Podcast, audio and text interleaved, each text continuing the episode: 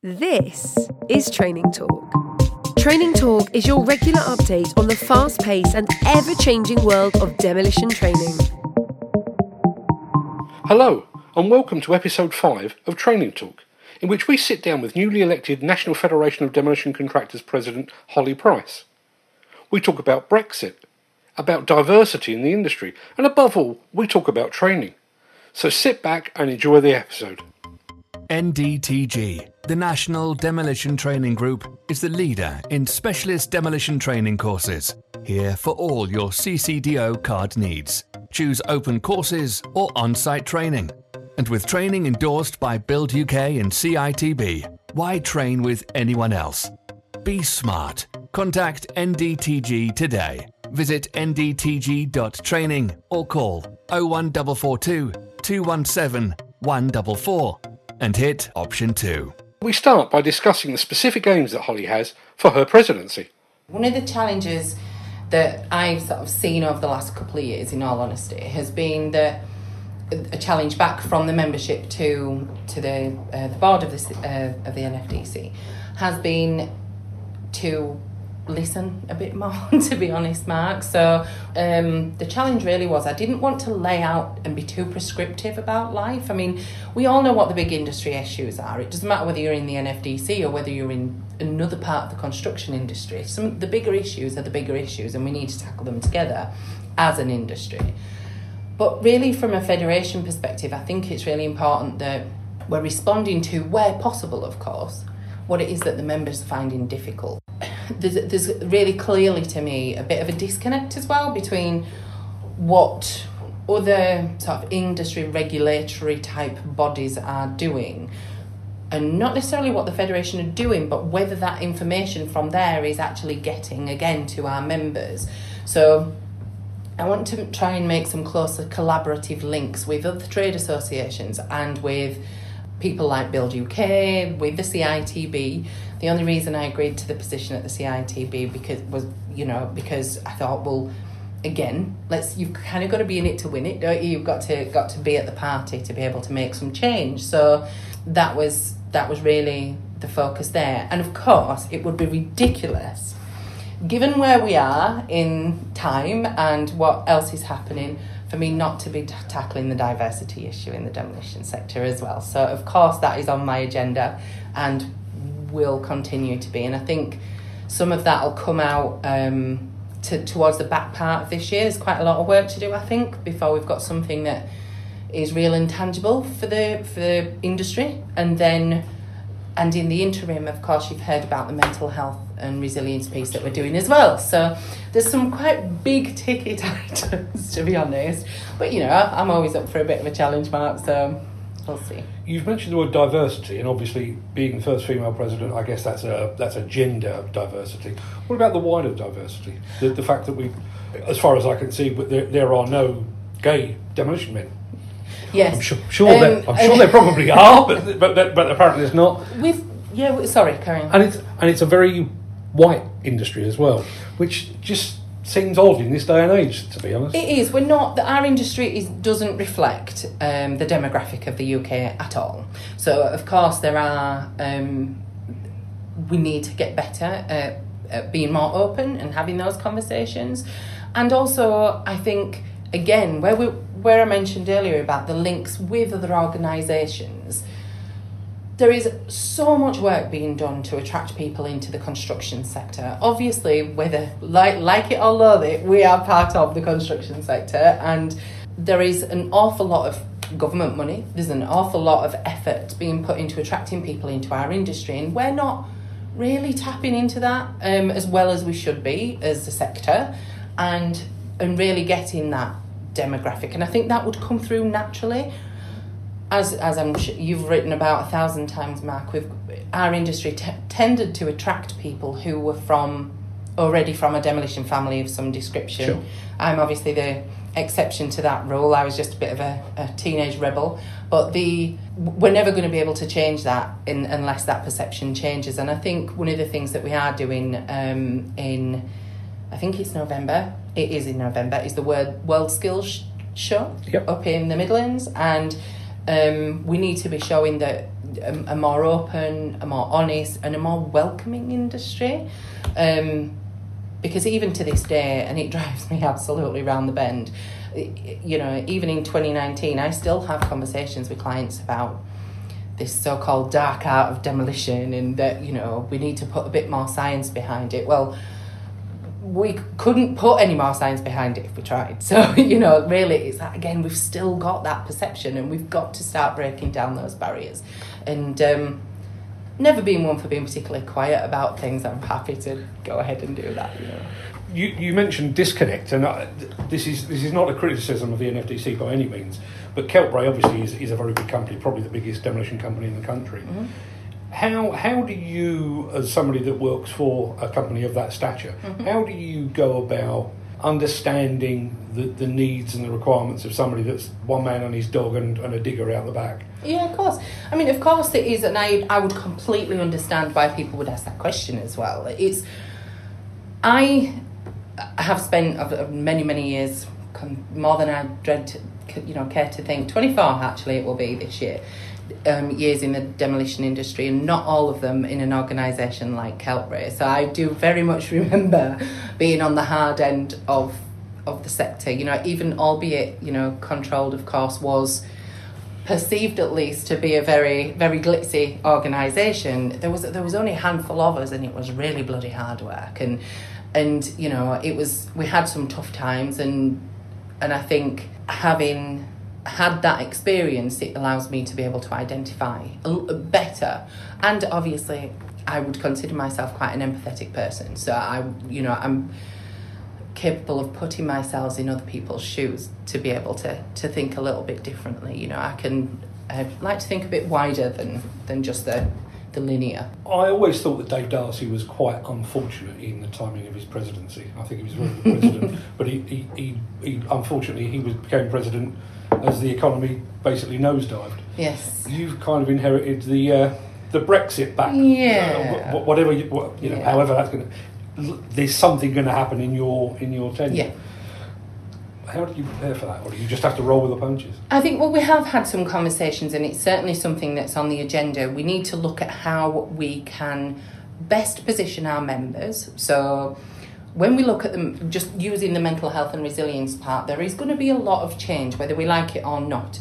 Some of it possibly good. So I'm not certainly not saying it's all going to be a negative, but I think we need to look at best placing our members of the NFDC to be out there, to win the work that is available. And actually, there are opportunities always knocking. You just have to look for it. And so, yes, the work that we get today in the future may come from a slightly different place or maybe procured slightly differently or whatever that may be but we need to we need to help our membership to be prepared for that and so on that basis, when we're looking again, I mentioned the mental health and resilience piece, we're working also very, very hard with Build UK about fair payment practices, about um, pr- the uh, procurement practices um, based on how we can pre qualify.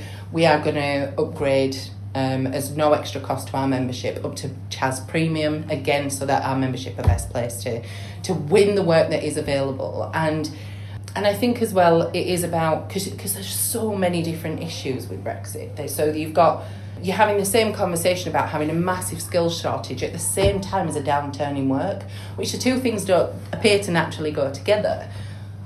But in reality, that is it is what's happening, and so irrespective of whether there is a downturn in work, we're still going to have a shortage of people, making delivery much harder, and so on and so on and so on. Now, obviously, there's a again, the government is pumping a ton of money into innovation funding.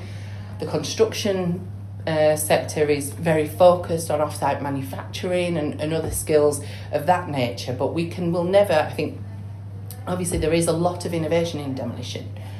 But I genuinely don't think we'll ever get away from being a really people heavy, people focused sector purely because we're working with, you know, could even be 200 years of different types of design. And you can't build a machine to deal with all of that you know and, and the environmental issues that go along with it.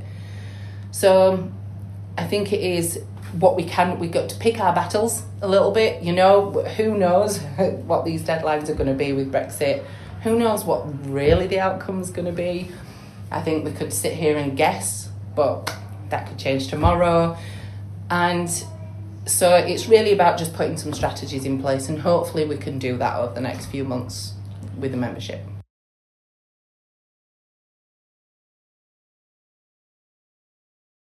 From some of the early feedback from what was put in D and D, training is is always on everybody's minds, is always on everybody's lips. Training is expensive and it is onerous and it is, but absolutely necessary. So it, it will continue to be, and I think always a hot topic for people. But I think we're well positioned, and obviously with Dave Darcy being in the NDTG chairman position as well, that actually we have worked very closely, and that's something that you can observe about observe about the demolition sector that you genuinely do not get in the rest of this industry is how collaborative we do actually work together and and so there's been lots of people involved in the trailblazer you know and and getting that off the ground and hopefully that means ultimately that now that's been signed off we can start attracting some funding I want to again make it much clearer for people to see how they can go and attract people into the demolition sector. You don't have to reinvent the wheel.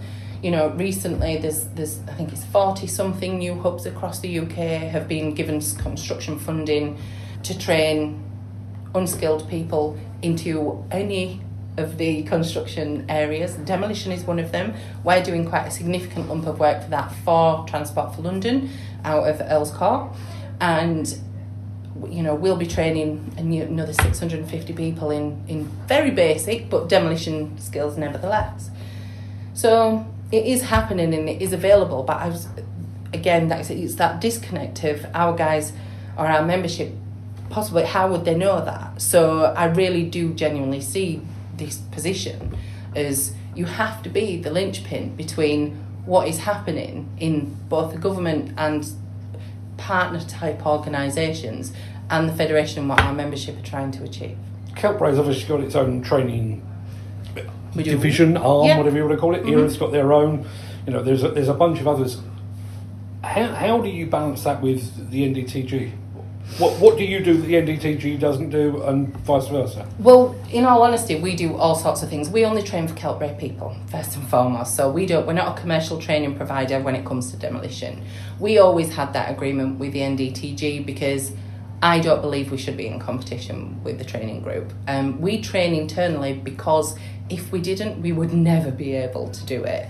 So the whole reason, you know, we've got there's a thousand people in the demolition division in our business. We would there's absolutely no way on God's earth there is enough training provision out there in the industry to to keep that up to the to the standard at which we you know we expect it to be. And that's the reason why we do that internally and I expect you know, for, for other larger demolition contractors, it's the same.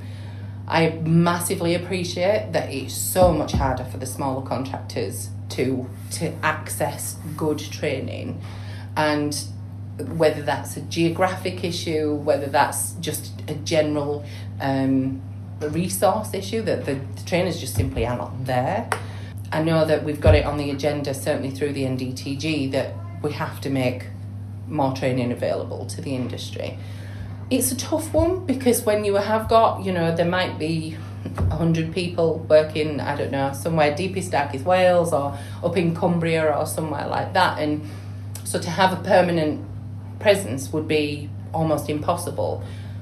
But we do have at Keltbray, and I'm very happy for the you know for the training group to, to use any of our facilities. We have training centres all over the UK. We have them in Scotland, we have them in, in Penrith, in Cumbria, we have them in the Midlands, you know, in Crewe, in Staffordshire, and um, across in Doncaster, down into Rugby, then Basildon and London. So it's you know they they do exist. It is it is a tough one. It's definitely a tough one because again, even with the Trailblazers, the initial pilot has to be in London because there's only a college in London who's gonna uh, who can run that kind of qualification at the moment. But uh, we have a an L and D manager, uh, Aaron Davis, who has always worked all over across the country, and he's um, helping the NDTG to find other partners who can deliver that. Um, and certainly, Mr. Reedy down in in uh, Devon and Cornwall, they they've are looking at some facilities down there as well. So there's def- definitely definitely work to do on that front to make it more accessible to people for sure. And the cost, is there anything you can do about the cost? There I know are not your, ba- your baby, yeah, no, no, of course, yeah. I mean, there is. The, the short answer is absolutely yes. Today, whether you have to pay a training provider a certain fee um, is probably harder. We, we have obviously far less control uh, over that.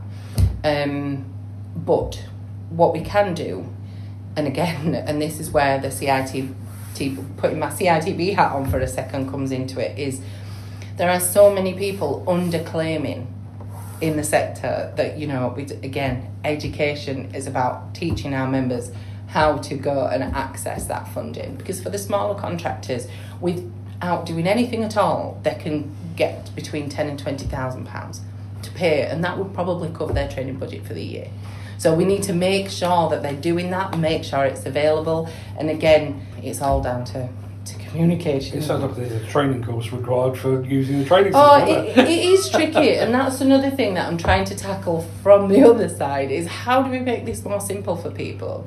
The grant schemes are are exceptionally complex, and and you know we have two people at Keltbray who that is all they do. So you know it's of course it is extremely complicated, but actually what they have done for for the um, certainly for the smaller contractors is make accessing some form of funding much easier. And there's also um, digital a digital piece coming out later on in the year that'll help people to do that. And again, make the process an awful lot simpler. Simple. So. So yeah, it's heading in the right direction, but there's a lot still to do. You've mentioned the CITB a couple of times, and obviously you, you are now on the board. Is that I the way? am. I'm a way- trustee for CITB. Yeah. Yeah. I mean, just before we start on what your role is there, I mean, the Yeah. CITB over the last few years obviously went through a bit of a debacle with, you know, whether it was actually supported by the industry. Ultimately, it was. Yeah. But then it seems to it's sort of selling off bits and pieces and Yeah. relocating people.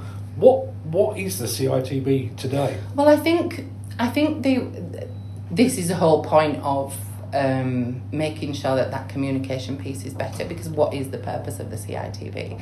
And it's not to pump out grants, that's for sure. You know, it is to um, to make sure that the right skills are, are there for the industry when the industry is ready to act. So.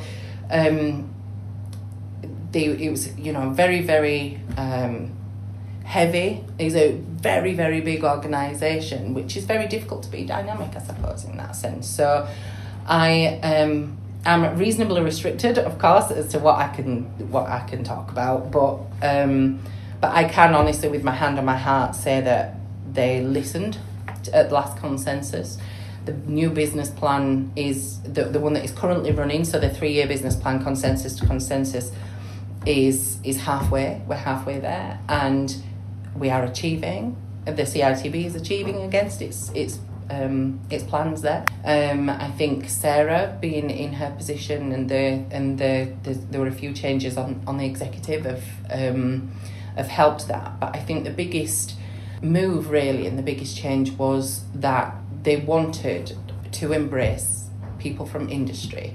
And so, because without that feedback, it's very difficult, obviously, to form a, a succinct strategy, really. I do feel it's um, consensus comes around so fast that I can honestly, even just not with it, with without my CITB hat on, but just as an observer, to achieve things to that scale in, you know, a year, eighteen months, two years between that in that window is very, very, very difficult to do. So because you can't see legacy, it's too soon for legacy. So it's it's a constant you know that there is a constant this thing looming consensus is always looming. Whether you're running towards it or moving away from it it's always there. So it's um but that shouldn't be and isn't i can honestly say what is driving the citb today. So when um i was originally approached for that I, I was really unsure as to whether it you know whether it was the right thing to do. But um but actually, I think it's a very privileged position, in all honesty. And I think being able to give the executive at the CITB that direct feedback, what's really happening, in you know, acknowledging um, that a huge growth area in the sector is infrastructure, and with that is there's a lot of demolition and enabling works. So because there's really significant changes that need to be made, it's not like knocking down a two-story building and putting up a five-story building. It's so wildly different from that that we've got to make our from a federation perspective, we've got to make sure our membership are ready and that our training through the NDTG and elsewhere and the knowledge sharing, that that's all correct and, and right for today and the future. And, and CITB trying to do the same thing on a much wider scale. And then tackling again, coming back to the dreaded B word, where we've got this skill shortage, it's attracting people into our industry because I think, you know, we've probably had the conversation 20 times in, you know, in as many years that construction or demolition has certainly not been uh, the sexiest, you know, trade to go into. So, so in in school, you know, it's not you're not getting excited, you're not getting inspired to go and work in the construction sector. And so the new Wow TV campaign, World of Work t- television campaign that's going to be running the schools for careers and stuff has made a huge leap forward as far as that's concerned and the pilot for that was done relatively recently as well. And so I don't know if you've seen them on Twitter or um, Bits and pieces, yeah. LinkedIn and stuff. So I think they got something like three hundred thousand school views in the for the for the pilot. So that's a big audience. That's big numbers. So there's um so there's some big leaps leaps forward being made. So it's really positive.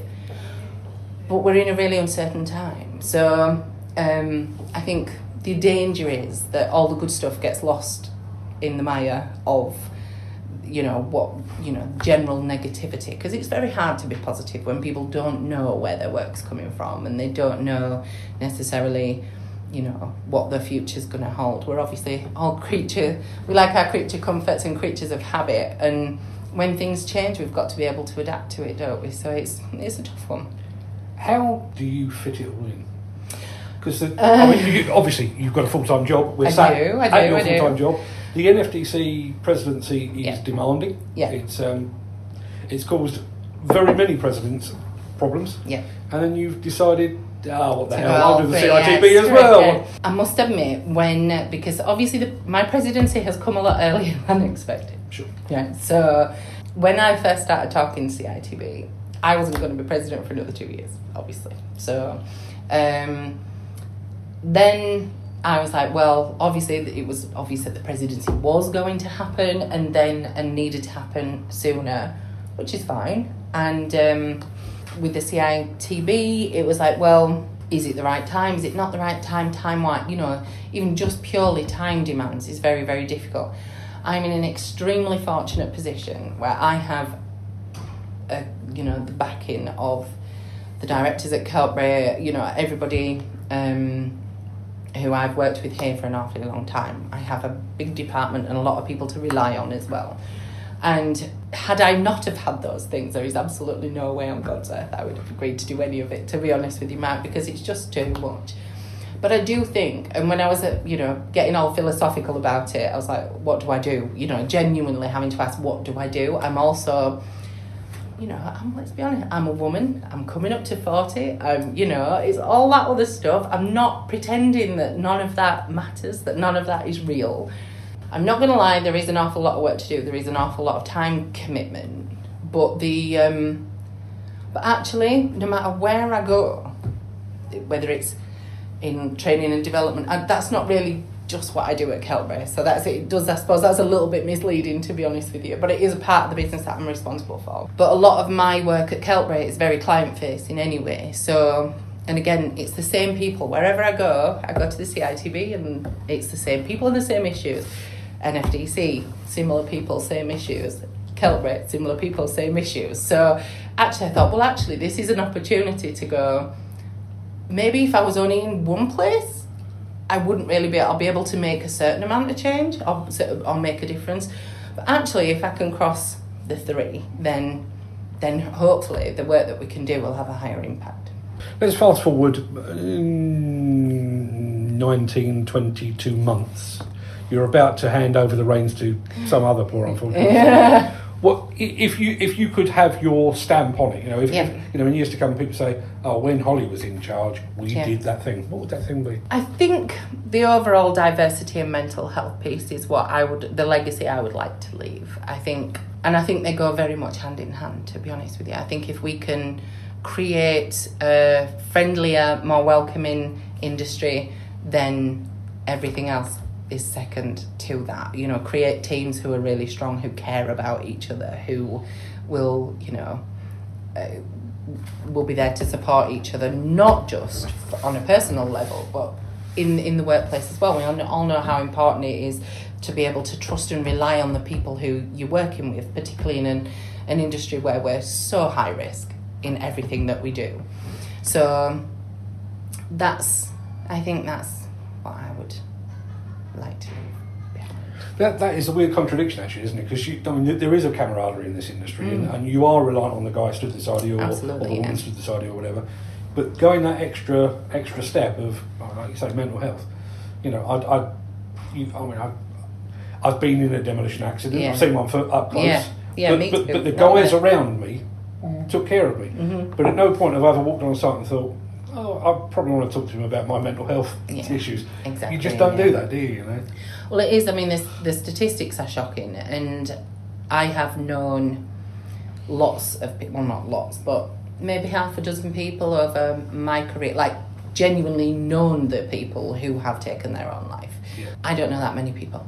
so you know, if if if that's what's happening, if that's where we are, and we're seeing it constantly, it's coming up over and over and over again. You'd have to be blind not to see what's going on with how this is being. Um, you know, suddenly has become come to the fore, and we've we've we've really hit a critical point with it, and and we've got to do something about it. But I do think as well, in all honesty, Mike, that it helps your business to tackle bigger issues, and we've got to look at prevention. We can't just do mental health first aid. It's, it's it serves its purpose, but it's not everything. We've got to prevent these things from happening in the first place. And we've got to prevent people becoming mentally unhealthy. And I know that obviously the Federation made a move a couple of years ago to to a more focus on occupational health and stuff like that. So it really continues in the same vein and builds on that.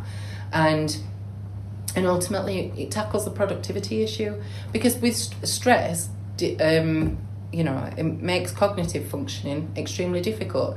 We are permanently met with uncertainty on demolition sites. You it, the site you're working on changes literally millisecond to millisecond. So you are in constantly decision making process. If your cognitive function is being hindered by a perpetual stress reaction there is only one way it's going to go. So let's create that awareness. Let's start, you know, talking about it. And then people can do something. More importantly, give people the tools to do something about it. Because there is nothing I find more frustrating than people, and it happens so much with initiatives generally, that people tell you you've got a problem, but they never tell you how to solve it. And that is not what we intend to do. It's, this is a conversation I had with Terry Quarmby a few years ago.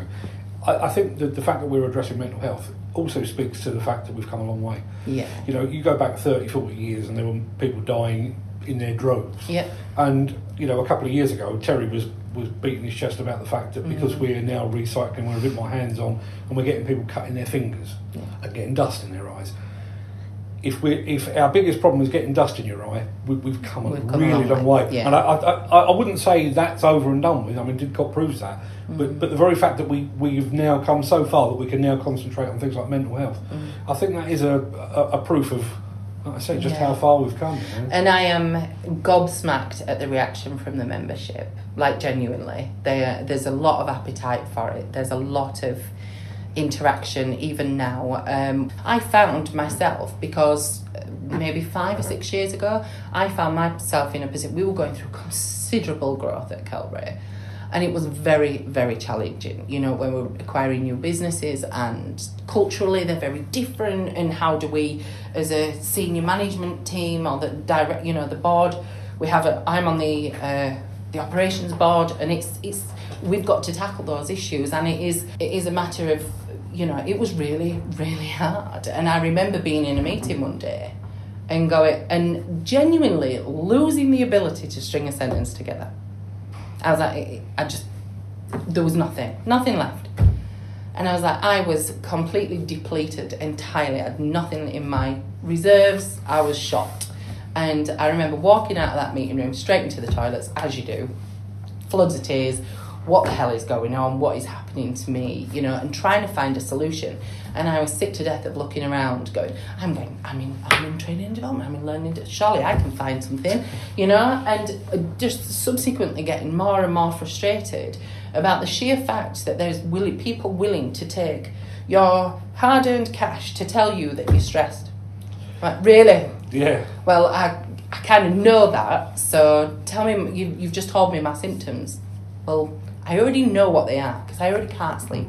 But if you tell people why they can't sleep, because they're being stressed, because of the hormonal system, you know, what's going on, and you create that level of awareness, and that's it. It was overnight for me it was changed overnight because I ended up going to California and working with an institute over there. So a lot of the stuff that we're bringing to this the well-being program, the mental health program through the federation includes that as well as the physical um, aspects of of um, health. So no, nowhere else in the industry is doing it. This is also going to be very unique. If you would like to help support this show, Demolition News, or the Demolition Magazine, please consider becoming a patron.